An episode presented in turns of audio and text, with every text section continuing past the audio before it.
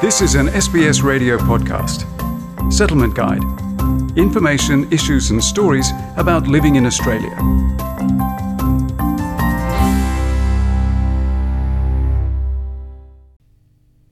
The homeless crisis in Australia is getting worse. At the last census, there were more than 116,000 people with no permanent home in the country. And with no clear national plan to fight homelessness and a lack of affordable housing, there's no sign of things getting better. Audrey Bourget has the story. Every year, there are more and more homeless people on the streets in Australia. Since 2011, the number of homeless people has grown by 14%. Dr. Evelyn Tadros is Mission Australia's state leader for New South Wales. She paints a bleak picture. The homelessness situation in New South Wales and in Australia is quite devastating. There are still in Australia 116,427 people who are classified as being homeless, and of those, 44% are from a country birth other than Australia. So it's still quite a serious issue that we're facing. There are a few reasons why the homelessness numbers are rising around the country, but the lack of affordable housing is the most obvious one. The rent rises uh, continue to rise. People have got low income and therefore they can't afford some of the rent increases that we're seeing. We notice that people um, in newly arrived into Australia often living in severely overcrowded conditions, but ultimately comes down to the lack of social and affordable housing. Jenny Smith is the CEO of the Council to Homeless Persons and the chair of Homelessness Australia. She explains that Australia doesn't have a national plan to tackle housing affordability. We don't have any plan for government to intervene to make sure that there is housing for people on low incomes.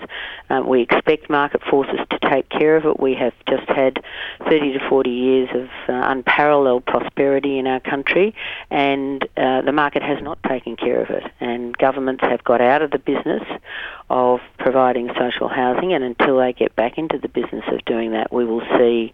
Uh, homelessness continue to increase and uh, to increase more quickly.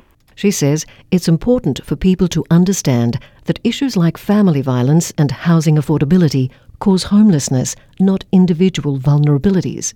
I think it's very unfortunate in our community that our vision of homelessness is about individual vulnerabilities, you know, whether people are migrants or um, are struggling with a disability like a mental health problem or um, an addiction.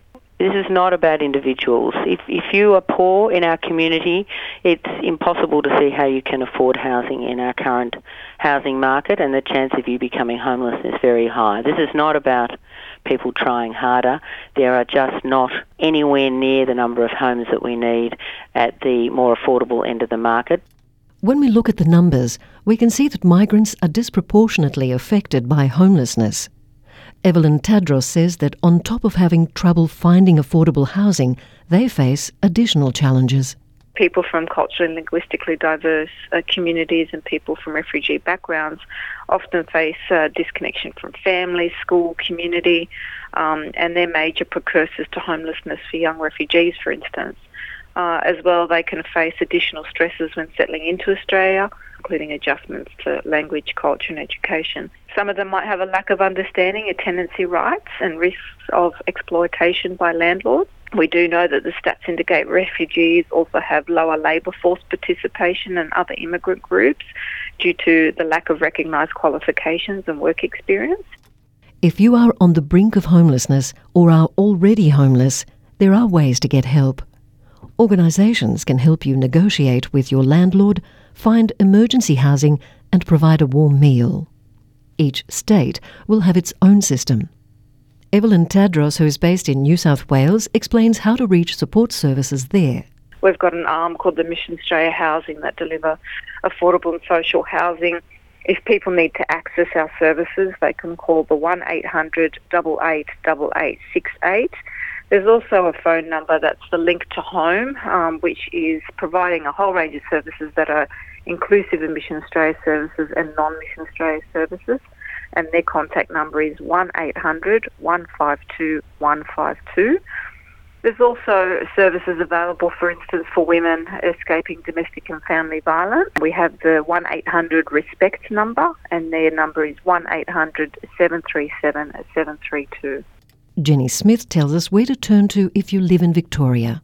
In Victoria, there is a, a 1800 number, 1800 825 955, which you can call if you're at risk of homelessness. And again, if you're escaping family violence, uh, there is a service called Safe Steps, 1800 015 188 that you can also call at any time.